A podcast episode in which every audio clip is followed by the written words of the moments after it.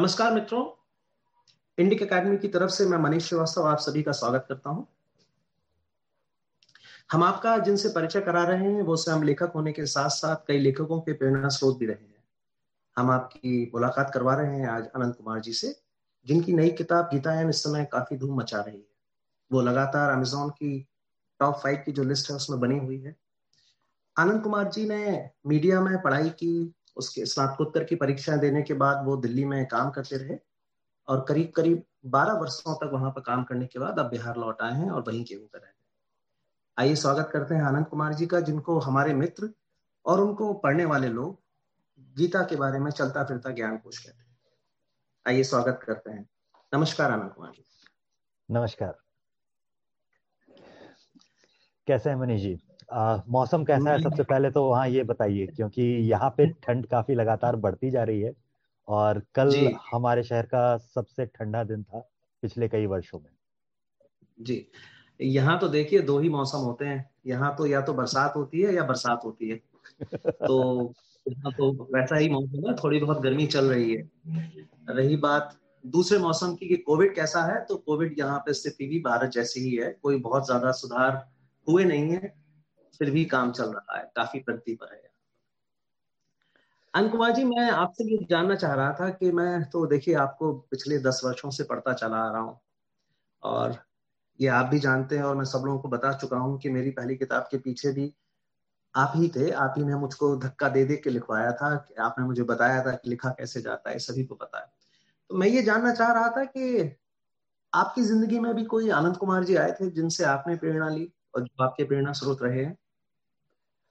नहीं, ये नहीं कहा जा सकता। मेरे साथ कुछ और हुआ था। दरअसल हम लोग बचपन से चूँकि आप जैसे मान लीजिए कि अगर हम अपने दादाजी के पास बैठे हैं या दूसरे किसी बुज़ुर्गों के पास बैठे हैं तो वो लोग आपस में जिन किताबों की चर्चा कर रहे होते थे या जो उन्होंने पढ़ा, उसकी चर्चा कर रहे होते थे, वो सुनते सुनते हम लोगों ने कई कहानियाँ सीख ली थी। अब जब सोशल मीडिया का दौर शुरू हुआ 2012 के सॉरी 2000 हाँ 2012 ही कह लीजिए 2012 के आसपास कभी तो हम लोगों ने जो सोशल मीडिया पे तथाकथित बुद्धिजीवियों के लेख देखे, वो सच्चाई से कोसों दूर की कहानियाँ होती थी। मतलब जो कहानी किसी और अर्थ में सुनाई जाती है या उसके संदर्भ कोई और होते हैं, उन्हें कुछ और करके इस्तेमाल करने की कोशिश की जा रही होती थी। तो कई बार हम लोगों ने पहले तो शुरू किया कि हम लोग कमेंट में कह देते थे कि, सर, ये कहानी तो आपकी ठीक है, चलिए बहुत अच्छी बात है। लेकिन आप जिस संदर्भ में इसका इस्तेमाल कर रहे हैं, ये कहानी उस संदर्भ में इस्तेमाल होती नहीं है। इसका संदर्भ कुछ और था, यहाँ कुछ और घटना हो रही थी और उसमें से आपने बीच में उठा लिया है और बिल्कुल उसका उल्टा ही अर्थ निकाल दिया है। तो शुरू शुरू में ब्लॉक कर दिए जाते थे। काफ़ी शराफत से बोलने के बावजूद क्योंकि गालियाँ देने के लिए हम जाने नहीं जाते। तो जब ये होना शुरू हुआ और फिर हम लोगों ने देखा कि भाई, लगातार के कमेंट्स का कोई असर होता नहीं तो हमने सोचा कि भाई, इतने लंबे जो कमेंट्स हम किसी और की वॉल पे करके आएँगे, उससे बेहतर है कि हम अपनी वॉल पे क्यों ना लिख दें। थोड़े ही दिन में ऐसा हुआ कि लोग हमें पढ़ने आने लगे। तो फिर हमारी समझ में आया कि एक्चुअली जो इनके पास रिसोर्सेज थे, जिनकी वजह से ये अपनी बात ज़्यादा से ज़्यादा लोगों तक पहुँचा पा रहे थे, इन्हें आदत उसी की पड़ी हुई है। अब जैसे आप अखबार में लिखते हैं तो अखबार मीडिया के हिसाब के, मीडिया की पढ़ाई के हिसाब से अगर आप देखें तो संवाद दो हिस्सों में चलता है। आप अपनी बात कहते हैं, फिर जो दूसरा कह रहा है, उसकी बात सुनते भी हैं। तो अखबार या टीवी जैसे माध्यम या सिनेमा भी, ये ऐसे माध्यम होते हैं जिसमें आप तो अपनी बात कह जाते हैं, मगर आप दर्शकों की कोई भी बात सुनते नहीं। हो सकता है एक आध चिट्ठियाँ लिख दे कोई अखबारों में और वो प्रकाशित हो जाए तो भी वो बात संपादक तक पहुँची। आपने असल में उसे पढ़ा है या नहीं पढ़ा है, इस बात की कोई गारंटी नहीं तो ये संवाद का माध्यम होता ही नहीं, जिसे संवाद का माध्यम बताया जाता है। It is not media it is just a channel of broadcast तो ब्रॉडकास्ट की जो उनकी आदत पड़ी हुई थी, उसकी वजह से ऐसा हो रहा था शायद। तो हम लोगों ने फिर जब कोशिश की और खुद से ही लिखने लगे तो फिर लिखते लिखते ही लगातार की प्रैक्टिस से सीखना होगा, ये बात समझ में आ गई। तो फिर हमने ये शुरू किया कि भाई हमने कोशिश की कि हर रोज हम कम से कम एक हज़ार वर्ड ज़रूर लिख लिया करेंगे और उसे लिखकर सोशल मीडिया पे डालना शुरू किया। फिर धीरे धीरे लगातार सोशल मीडिया पे लिखने की बजाय हम वहाँ से स्विच करके इस बात पर आ गए कि उसे एक वर्ड फ़ाइल में इकट्ठा करना शुरू किया। अब इससे हर महीने ही मेरे पास बीस तीस हज़ार शब्द इकट्ठा हो जाते थे। तो धीरे धीरे करके ये किताबों की शक्ल में भी आ सकती है या कैसे किताबों की शक्ल में आ सकती है, ये चीज़ें समझ में आने लगी। तो जब दूसरे लोग लिख रहे होते थे और लगातार हमने देखा कि एक ही विषय पर लिख रहे हैं, किताब लिखने के लिए जो सबसे ज़रूरी चीज़ होती है वो ये होती है कि आप एक ही विषय पर टिके रहें। सोशल मीडिया पर जब हम लोग बात करते हैं तो हर रोज मुद्दा बदल रहा होता है।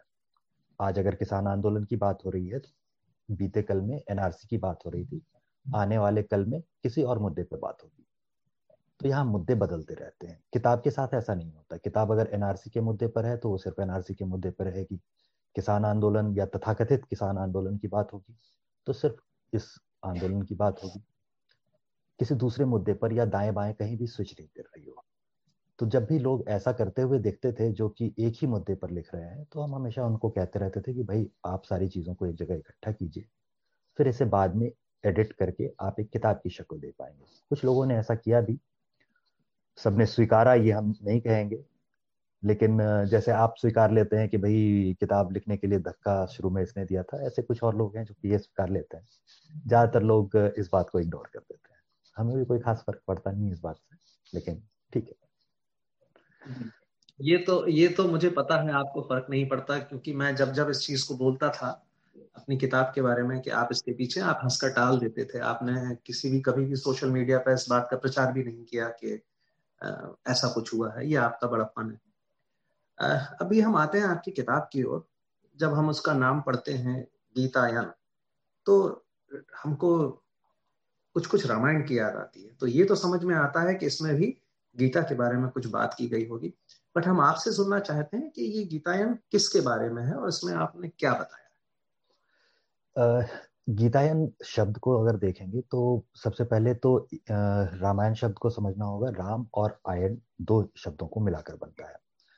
आयन शब्द का मतलब घर भी होता है और आयन शब्द का मतलब चलना भी होता है।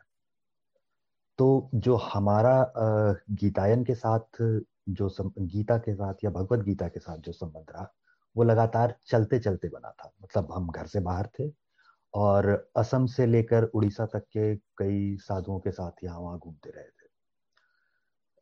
ट्रेडिशनल सेंस में आप इन्हें साधु कहेंगे ऐसा ज़रूरी नहीं है। कई इसमें से अघोरी या तांत्रिकों की श्रेणी में आते हैं, वैसे लोग भी थे। तो चूँकि साथ साथ चल रहे थे तो आयन शब्द का मतलब एक मतलब चलना भी होता है, इसीलिए हमने वो आयन शब्द चुना। लेकिन उसमें अंत में मूर्धंत न होता है, उस आयन में। जब बिहार में इसी शब्द को कहा जाता है या बोला जाता है आपस में बातचीत की भाषा में तो ये दंत न, यानी छोटी न जिसे आप कहते हैं, वो हो जाता है। तो इसलिए हमारे गीतायन का नाम गीतायन है। और गीतायन में सिर्फ़ हमने गीतायन इसलिए इस्तेमाल किया है क्योंकि हम हमेशा भगवत गीता ही नहीं पढ़ रहे होते थे। और जो दूसरी कई गीताएँ होती हैं, उनमें से भी कभी कभी कई श्लोक उठा करके बताए जाते थे।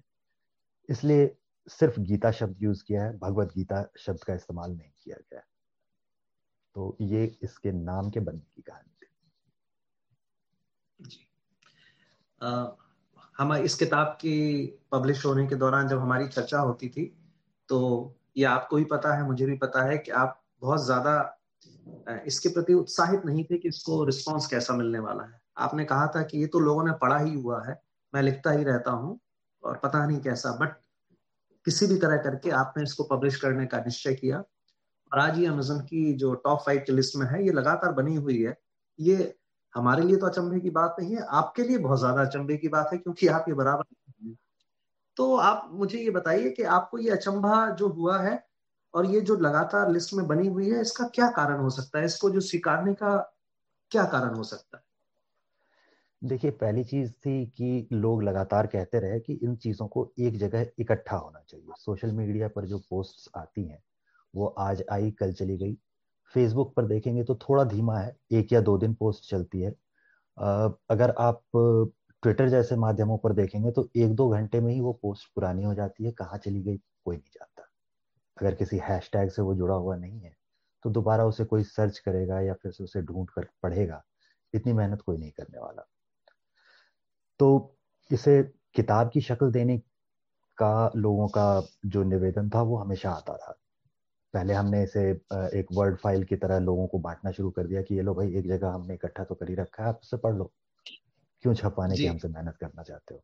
दूसरी चीज़ ये थी कि जैसा मेरा पेशा रहा है सोशल रिसर्च मार्केट रिसर्च या पीआर और मीडिया से जुड़ा हुआ इसमें मुझे पता है कि किताब छपवाना कैसा काम होता है।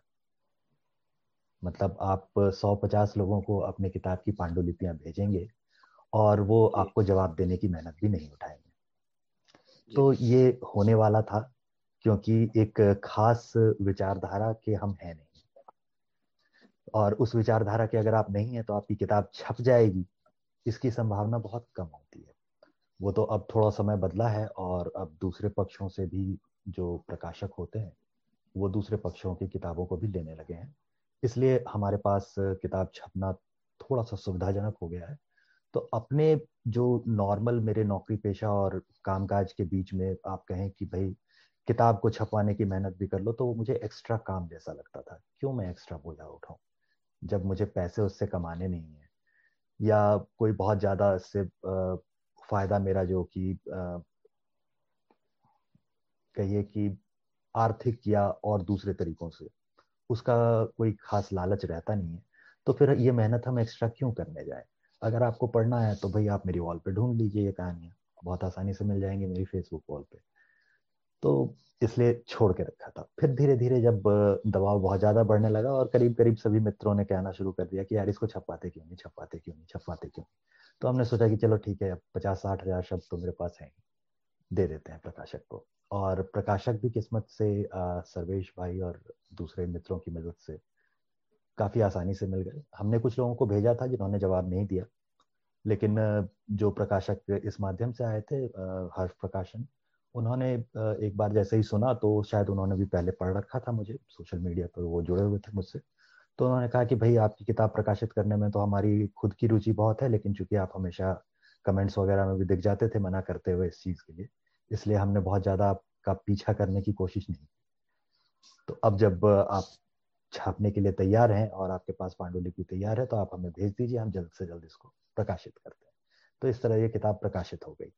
जब प्रकाशित हो भी गई तो हमने मान के रखा था कि भाई सब लोगों ने इसे मुफ़्त में पढ़ रखा है या मुफ़्त में उपलब्ध है कोई खरीद कर इसे क्यों रखना चाहेगा?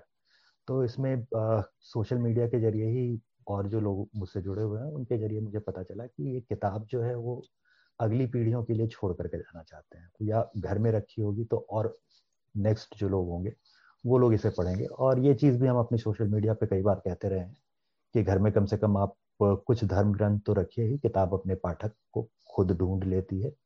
किताब को पाठक मतलब मिले या ना मिले, ये किस्मत की बात नहीं होती। ये सीधे सीधे किताब की मेरिट की बात होती है। अगर किताब अच्छी है तो वो अपने पाठक को ढूंढ लेगी। चाहे भले आप उसे कहीं भी फेंकाएँ। तो इस तरह से इस किताब को भी पाठक मिल गए। तो अब हम खुश हो सकते हैं इस बात पे कि किताब लगातार बेस्ट सेलर पे बनी रही। बेस्ट सेलर पे क्या बनी रही? अब किताब की सारी प्रतियाँ खत्म हो गई। हम हमारे प्रकाशक और हमने जितने प्रतियों की उम्मीद की थी हमने सोचा था कि फ़र्स्ट सीरीज़ में जो तीन हज़ार प्रतियाँ छपती हैं उस तीन हज़ार प्रतियों में हिंदी किताब में और कितनी बिकेंगी? तीन हज़ार तो नहीं बिकेंगी। कुछ प्रतियाँ बची रह जाएँगी साल भर में अपना धीरे धीरे निकलती रहेंगी। तो सारी की सारी प्रतियाँ खत्म हो गई और आखिर में हुआ ये कि जो प्रकाशक महोदय ने कहा था कि तीन हज़ार में से कुछ बीस पच्चीस लेखकीय प्रतियाँ होती हैं आप जिन लोगों को देना चाहें तो वो किताबें मैं आपके पास भेज दूँगा। तो आखिर में ऐसा हुआ कि वो बीस पच्चीस प्रतियाँ जो थी वो हमने कहा कि भाई वही आप इस्तेमाल कर लो। कहीं ऐसा ना हो कि भाई किसी को किसी ने जो ऑर्डर कर रखा है उसको दिक्कत हो जाए तो पहले आप से इस्तेमाल कर लो। अगली बार जब रिप्रिंट होकर के आएगी तब भेज देना मेरे पास। तो फ़िलहाल स्थिति ये है। ये आपको ढेर सारी बधाई हो इस खुशखबरी के लिए और इतनी बड़ी उपलब्धि के लिए क्योंकि आज के ज़माने में इस तरह की किताबों का वो भी हिंदी में। मैं विशेषकर मैं मैंने देखा है कि अंग्रेज़ी में इस तरह की किताबें चलती हैं और वो चला दी जाती हैं। उनका जो एक चलन होता है वो लोग कुछ होता है। खरीद लेते हैं। जी कुछ लोग बाग इसलिए खरीद के रख लेते हैं कि वो देखने में बहुत अच्छी हैं और उनकी शेल्फ में जब वो देखेंगे तो उनको सेल्फ बुक शेल्फ में अच्छी लगती है ना जैसे आप अगर इंटरव्यूज़ भी देखेंगे तो अक्सर हमने इंटरव्यूज़ में ऐसे लोगों को देखा है किताबों की रैक के सामने बैठे हुए जिनके बारे में हमें गारंटी बिल्कुल दावे से पता है कि इसने पीछे रखी हुई किताबों में से एक भी नहीं पढ़ी। तो मैंने देखिए छुपा के रखा हुआ इस बार रैक। आ, हमने भी यही किया है कई बार लोग घर आते हैं और किताबें ले जाते हैं फिर वापस नहीं करते। तो हमने भी किताबें आजकल छुपानी शुरू कर दी हैं। और ये स्थिति तब है जबकि मेरे पास सात आठ किताबें तो महीने में हर बार आती ही हैं जैसे कुछ एक किताबें तो हमारे पास इंडिक बुक क्लब से ही आ जाती हैं। तो इंडिक बुक क्लब से भी इस बार कई किताबें आई हुई हैं तो उसे भी हमने छुपा के रखना शुरू कर दिया है। कुछ लोगों को हम किताबें खुद दे देते हैं जैसे इंडिक बुक क्लब से जो किताबें आती हैं उन्हें तो हम पढ़ने के बाद दूसरे लोगों को दे देते हैं कि आप भी पढ़िए और इसका रिव्यू कम से कम लिखिए। क्योंकि हमारे पक्ष की किताबों के रिव्यूज़ वगैरह जो होते हैं या उसके बारे में चर्चा वो बहुत कॉमन नहीं थी। जैसे उदाहरण के तौर पे हम हमेशा गुरुदत्त जी की एक किताब थी वाम मार्ग। उसका उदाहरण देते हैं। काफ़ी अच्छा उपन्यास है लेकिन अगर आप आज की तारीख में खोजने की कोशिश करें कि इसका कोई रिव्यू आपको इंटरनेट पे मिल जाए तो एक भी नहीं मिलेगा। ऐसा ही दूसरी किताबों के साथ होता है जैसे कि रामचंद्र वर्मा जी की किताब है अच्छी हिंदी। तो अमेजन पे जो उसका एकमात्र रिव्यू लिखा हुआ है वो मेरा ही लिखा हुआ है। उसके अलावा किसी, किसी ने लिखा है। जी। मैंने लोगों को, शायद ये कम लोगों को पता होगा कि आप समीक्षाएँ बहुत लिखते हैं किताबों की और आपका अमेजोन में काफ़ी अच्छा नाम है, जो उनका एक टॉप हंड्रेड होते हैं, उस तरह की जो एक लिस्ट होती है, उसमें आपका काफ़ी नाम है। आप बराबर लिखते हैं और काफ़ी सारे मंचों पर आप समीक्षाएँ लिखने के लिए प्रसिद्ध हैं। और आप जानबूझकर ऐसी ऐसी किताबों की समीक्षाएँ लिखते हैं, जिनके बारे में ज़्यादातर लोगों को पता नहीं होता, और अपने आप में वो बहुत बड़ी किताबें होती है। तो एक वो भी आपका जो है, उसके बारे में मैंने चाहा था कि मैं आपसे बात करूँ, वो आपने अपने आप ही बता दिया। पिछली बार जब मैं मालिनी जी से बात कर रहा था, और तो जयंती के अवसर पर उनसे काफ़ी लंबी बातचीत हुई थी, और तो मैंने उनसे भी यही सवाल पूछा था, जो मैं आपसे एक सवाल पूछ रहा हूँ कि अगर हम रामायण की तुलना करें श्रीमद भगवत गीता से तो उसका चलन परिवारों में बहुत ज़्यादा रहा नहीं। और मैं वही सवाल आपसे पूछना चाहूँगा कि ये रामायण की तुलना में ऐसा क्यों हुआ कि हमारे परिवारों में श्रीमद भगवत गीता के बारे में बहुत ज़्यादा बातचीत नहीं होती? क्या कहना चाहेंगे आप इसके बारे में? Uh, सबसे पहली चीज़ तो ये होती है कि रामायण या रामचरित मानस जिस भाषा में लिखी गई है वो पंद्रहवीं शताब्दी की भाषा है। उस भाषा का अभी भी इस्तेमाल होता है, अवधि। कई बार लोग उसे गा रहे होते हैं पूरा पूरा उसे याद कर रखा होता है और उसके शब्दों का अर्थ बहुत आसानी से समझा भी सकते हैं। अगर आप भगवत गीता को देखेंगे तो उसके शब्दों का अर्थ समझाना थोड़ा सा कठिन इसलिए हो जाता है क्योंकि वो शब्द आज की तारीख में चलन में नहीं है। उदाहरण के तौर पे जैसे ही आप मालनी अवस्थी जी की बात करते हैं तो मैं मालनी अवस्थी जी की बात करते ही सबसे पहले भगवत गीता के दूसरे अध्याय का इकतालीसवां श्लोक याद दिला देता हूँ। अब इस इकतालीसवें श्लोक में एक शब्द आता है व्यवसात्मिका बुद्धि। व्यवसात्मिका बुद्धि की बात जब की जाती है तो इसका मतलब होता है सिर्फ़ एक चीज़ पे आपका कंसंट्रेशन होगा बाकी चीज़ों से आप अपना ध्यान हटा लेंगे।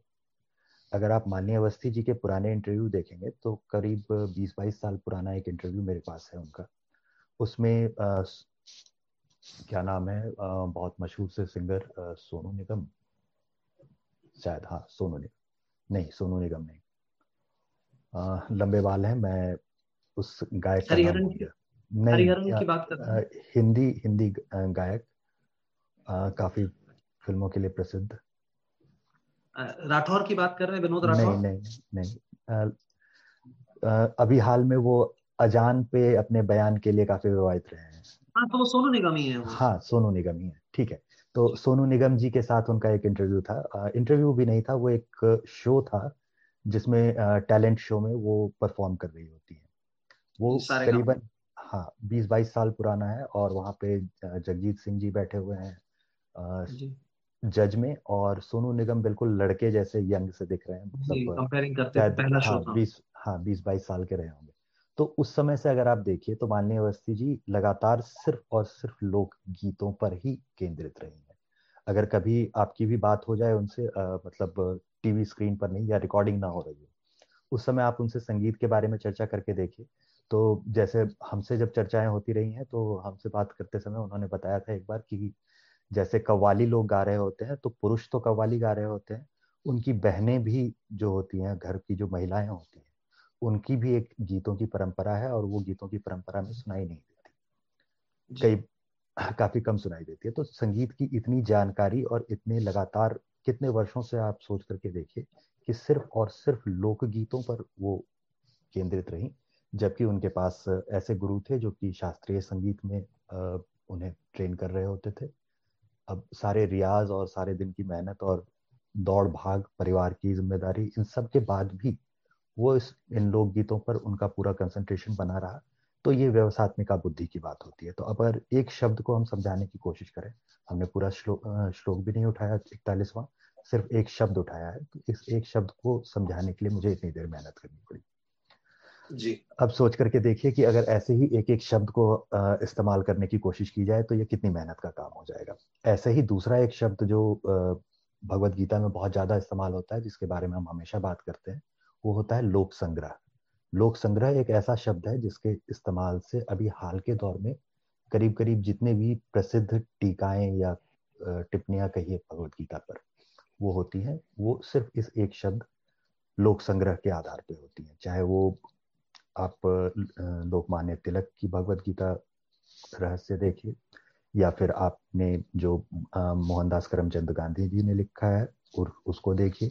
या फिर लाला लाजपत राय का देखिए या आप श्री अरबिंदो का देखिए तो उसमें भी लोक संग्रह शब्द के वजह से जो टिप्पणियाँ की जा सकती है उन पर ज़्यादा ध्यान है।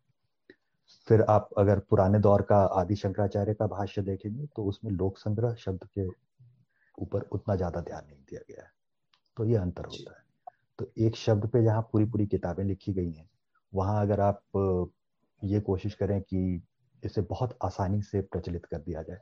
तो हम हमेशा कहते हैं कि आप एक या दो श्लोक एक दिन में पढ़िए एक या दो श्लोक के बारे में ही सोचिए समझने की कोशिश कीजिए।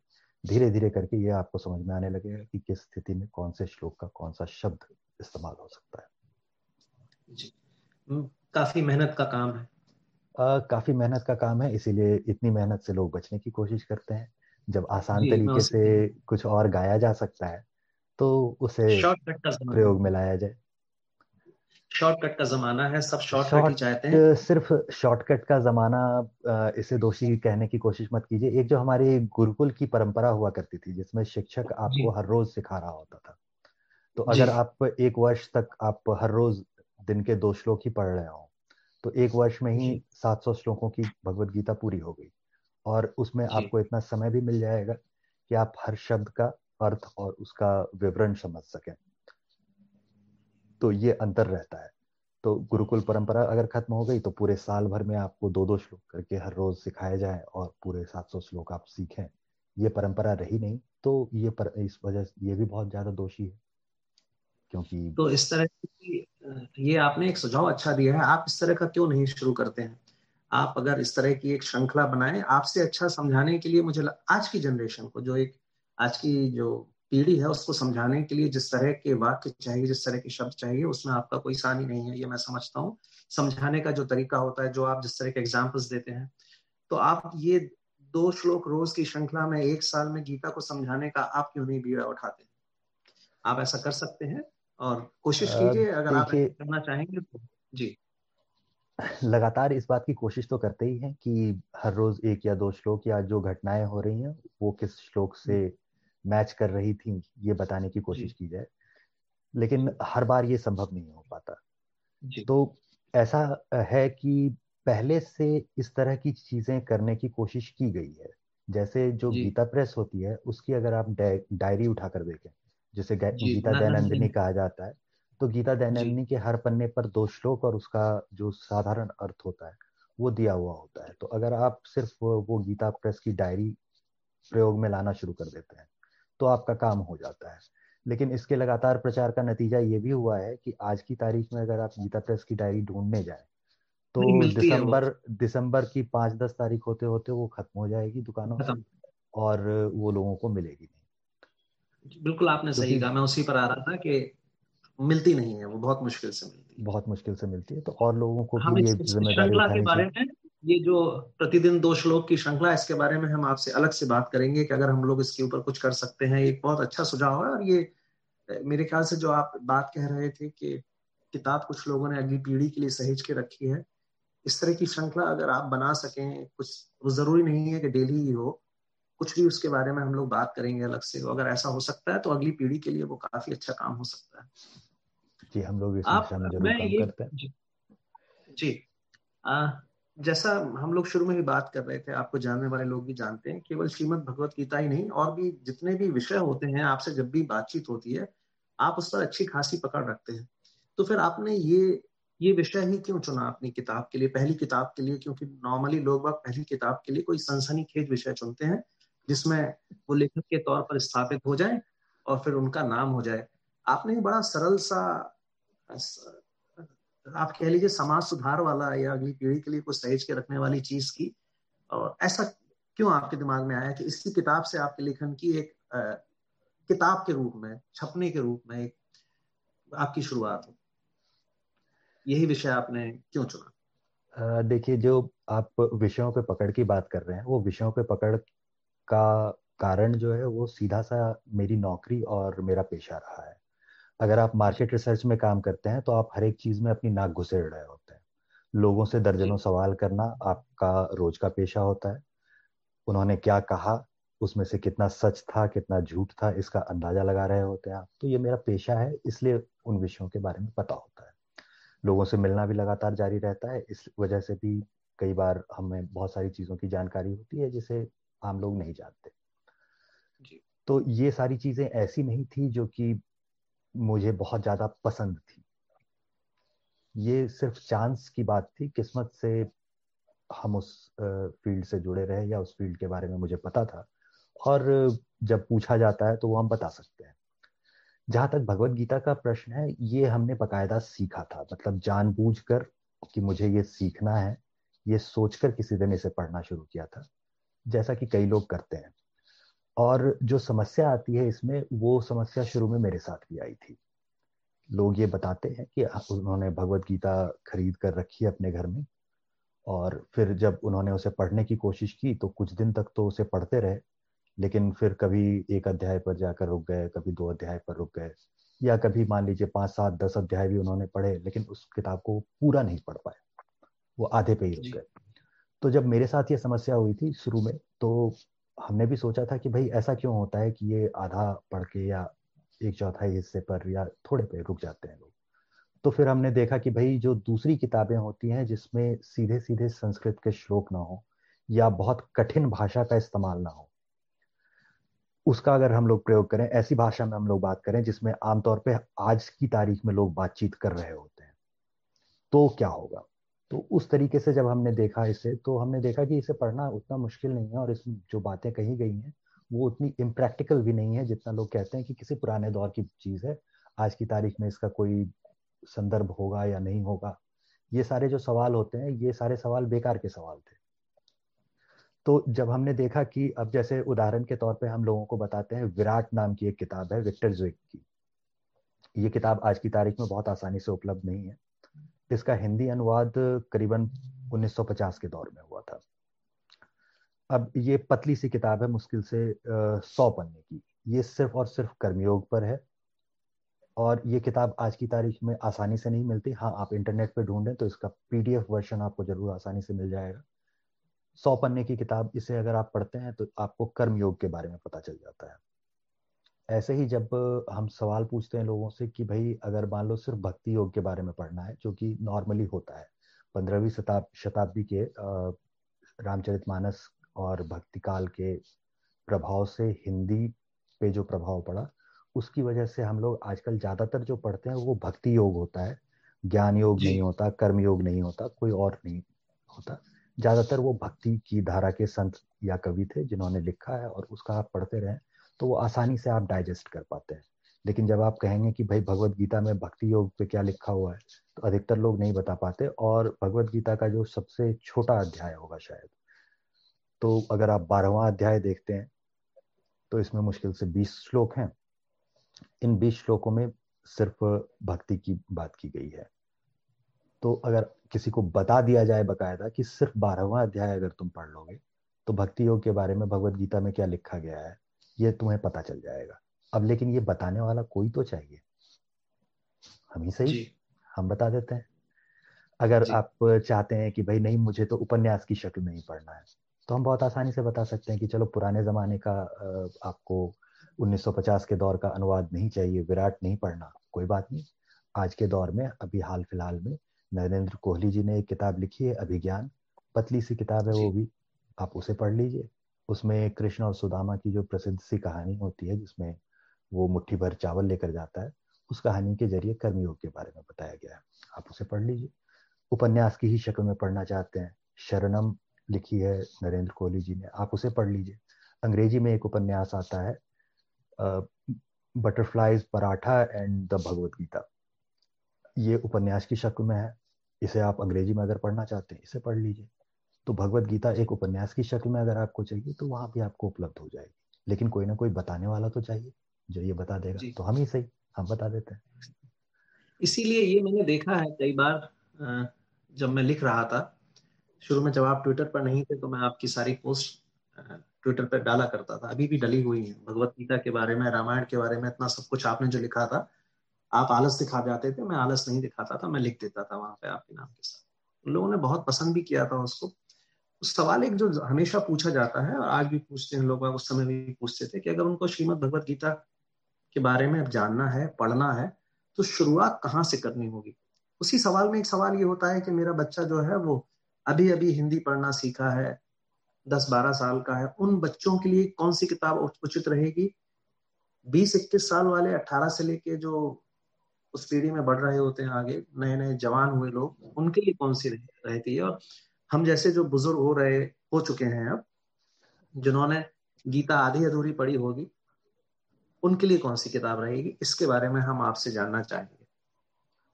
देखिए से शुरुआत बच्चों का सवाल है तो सबसे पहले तो जो सबसे प्रसिद्ध सी चीज़ होती है कॉमिक्स। अमर चित्रकथा में भगवत गीता पर एक कॉमिक्स आता है उसे आप देख सकते हैं। तो भगवत गीता में मोटे तौर पे क्या क्या कहा गया है ये बच्चे को आसानी से उस कॉमिक्स को पढ़ते ही समझ में आ जाएगा। इससे आगे थोड़ा सा बढ़ते हैं तो स्वामी चिन्मयानंद के आश्रम से एक किताब आती है, भगवत गीता फॉर चिल्ड्रन। आप उसे देख सकते हैं। ऐसे ही एक रूपा पाई की किताब आती है। रूपा पाई की किताब अंग्रेज़ी और हिंदी दोनों अनुवादों में उपलब्ध है, दोनों रूपों में। पहले उन्होंने अंग्रेज़ी में लिखी थी, भगवत गीता फॉर चिल्ड्रन। बाद में उसी किताब का हिंदी अनुवाद भी आने लगा। आप उसे देख सकते हैं। भगवत गीता फॉर चिल्ड्रन रूपा पाई की जो किताब है, इसमें एक चीज़ की आपको शिकायत हो सकती है कि इसमें पन्नों की क्वालिटी बहुत अच्छी नहीं है। मतलब थोड़े पीलापन लिए हुए पन्ने होंगे। तो उससे आपको शिकायत हो सकती है थोड़ी सी लेकिन, जो भगवत गीता फॉर चिल्ड्रन बच्चों के लिए भगवत गीता में क्या क्या है, ये आपको वहाँ से मिल जाएगी। अभी हाल में देखिएगा तो आपको विवेक देवरॉय ने किताब लिखी है भगवत गीता फॉर मिलेनियल्स तो मिलेनियल्स अगर सही सही शब्द के अर्थ में आप देखेंगे तो मिलेनियल्स वो लोग होते हैं जिनका जन्म 1981 से लेकर के 1996 के बीच हुआ हो। तो हम खुद भी मिलेनियल्स की पीढ़ी में आ जाते हैं। तो हम, आप जैसे जो लोग हैं, वो अगर पहली बार भगवत गीता के बारे में पढ़ने जा रहे हैं तो विवेक देव देवरॉय की किताब बहुत अच्छी हो सकती है, क्योंकि भगवत गीता ही नहीं उन्होंने पूरी पूरी महाभारत का भी अनुवाद किया है। क्रिटिकल एडिशन का जो सबसे अच्छा अनुवाद होता है, उसमें से एक उनका ही किया हुआ है, क्योंकि पूरी महाभारत का अनुवाद सिर्फ़ छह बार हुआ है। तो उस छह बार में से एक बार का क्रेडिट विवेक देवरॉय जी को जाता है। तो इसलिए अगर आप भगवत गीता फॉर मिलेनियल्स उनकी किताब पढ़ते हैं तो भी आप बहुत आसानी से बहुत सारी चीज़ों के बारे में सीख सकते हैं। इसके अलावा भी और भी बहुत सारी किताबें आती हैं जिनके जिनके ज़रिए आप सीख सकते हैं। जैसे ज्ञानेश्वरी मराठी में आती है। आप ज्ञानेश्वरी जो कि भक्ति के दर्शन के आधार पर लिखी गई है वहाँ से पढ़ सकते हैं।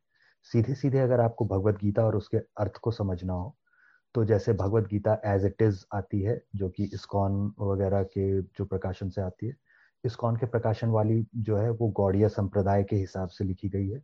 तो बहुत सारी चीज़ें जो है उसमें भक्ति के आधार पर ही लिखी गई है, भक्ति योग पर, उस पर विशेष ज़ोर दिया गया है।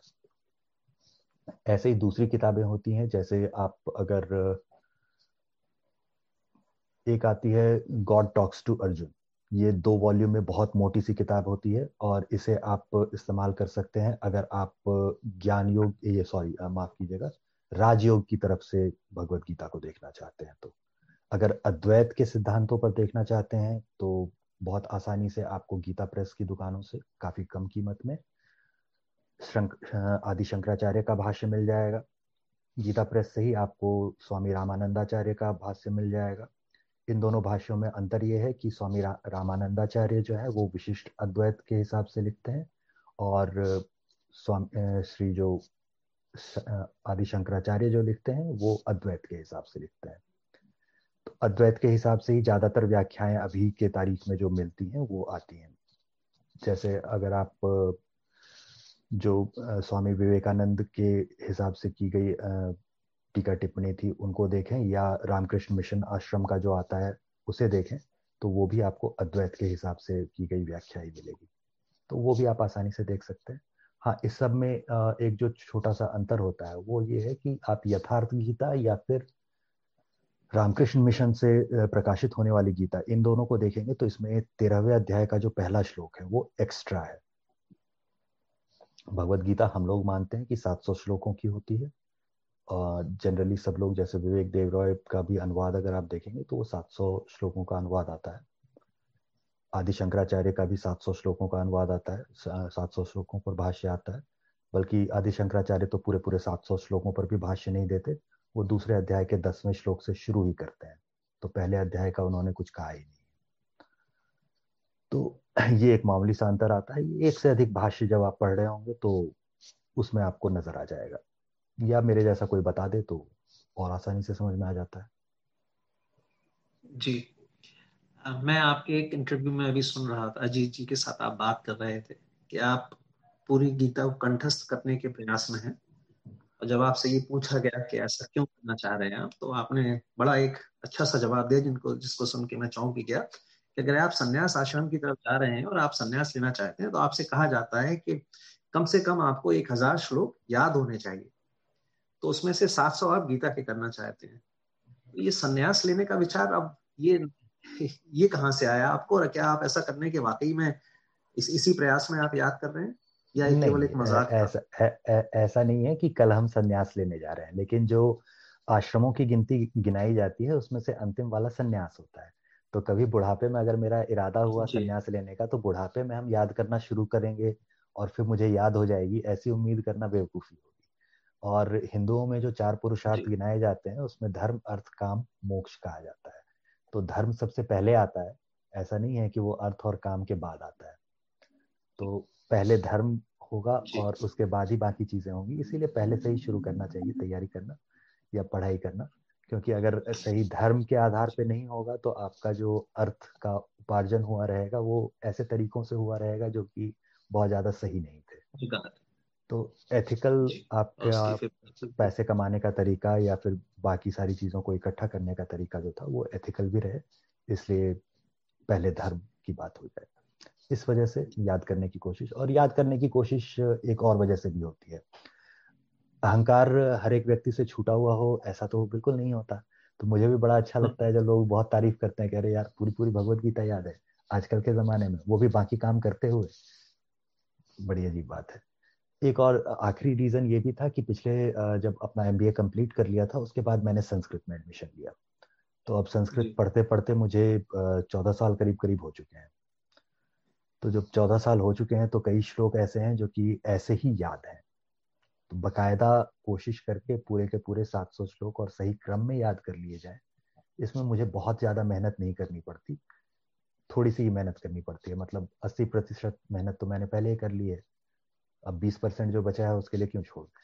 तो इस वजह से 700 श्लोक याद कर लेने के एक बहुत अच्छा मेरे ख्याल से उदाहरण आपने पेश किया है कि आप सांसारिक जीवन में अपना समय गुजारते हुए सांसारिक जीवन व्यतीत करते हुए भी आप इन सब कामों में के लिए समय निकाल सकते हैं क्योंकि आजकल सबसे ज़्यादा परेशानी लोगों को शिकायत की जो रहती है कि समय नहीं है उनके पास। बट आपने एक ऐसा उदाहरण पेश किया है कि अगर आप चाहें या आपकी चाह के ऊपर है तो आप वो प्राप्त कर सकते हैं।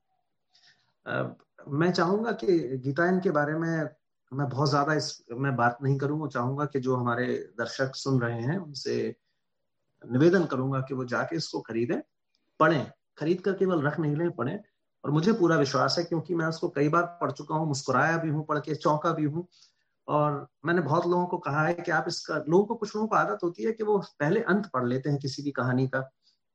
मेरा उनसे निवेदन है कि आप इस कोई भी कहानी पढ़ें तो आप शुरू से पढ़ना शुरू करें। और मेरा ये आपको दावा है कि आप जब अंत में पहुँचेंगे उस किताब की किसी भी कहानी पर तो आप चौंक जाएँगे। तो ये मेरा सबसे निवेदन है कि आप गीतायान को अवश्य खरीदें और इस कार्य को आगे बढ़ाने में सहयोग करें। आनंद जी, कोशिश की थी मैं कि ज़्यादातर आपके जीवन से जुड़ी बातों की चर्चा कर सकूँ। कुछ ऐसा जो है जो मैं आपसे नहीं पूछ पाया हूँ, क्योंकि समय की एक यू नो लिमिट होती है कि हम लोग तीस चालीस मिनट में ही अपनी वार्तालाप खत्म करना चाहते हैं। वो बात अलग है कि हम लोग जब फ़ोन पर बात करते हैं तो एक एक घंटा कहाँ निकल जाता है वो समझ में नहीं आता। कुछ ऐसा है जो आप कहना चाहेंगे हमारे दर्शकों के लिए आपके पाठकों के लिए इस इंटरव्यू के अंत में। उसके बाद हम इसको समाप्त करेंगे। जी। आ, कुछ विशेष कहने के लिए रह नहीं जाता।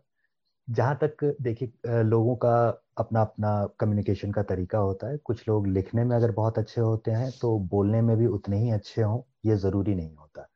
तो अगर आप लिखा हुआ देखेंगे तो मेरा लिखा हुआ ज़्यादा बेहतर होता है बोलना उतना बेहतर होता है या नहीं होता है ये दावे से नहीं कहा जा सकता। ये लोगों को डिसाइड करने देता है। तो लिखा हुआ आप पढ़ लें वो ज़्यादा अच्छा है बजाय इसके कि आप मेरे मुँह से बोल कर सुनना चाहें जहाँ तक किसी चीज़ों कि, किन्हीं भी चीज़ों को भगवत गीता से रिलेट करने का सवाल है ज़्यादातर फ़िल्मों की कहानियों में और ज़्यादातर घटनाओं में आप भगवत गीता के श्लोकों की पुनरावृत्ति होती हुई देख सकते हैं। तो कोशिश कीजिए, एक बार अगर आप पढ़ लेंगे अपने पास, जैसे जो हम एक और आसान सा तरीका बताते हैं भगवत गीता को पढ़ने का, वो ये होता है कि आप एक भगवत गीता की प्रति ले आएँ और अपने आसपास कहीं ऐसी जगह रखें जहाँ वो आसानी से नज़र आती हो।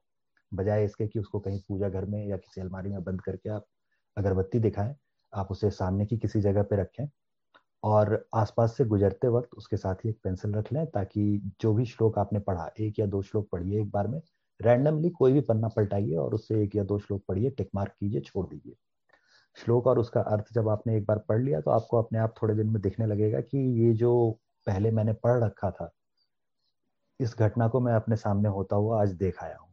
तो फिर आप वापस आएँगे और उस श्लोक को दोबारा ढूंढेंगे और उस श्लोक के अर्थ को दोबारा देखेंगे।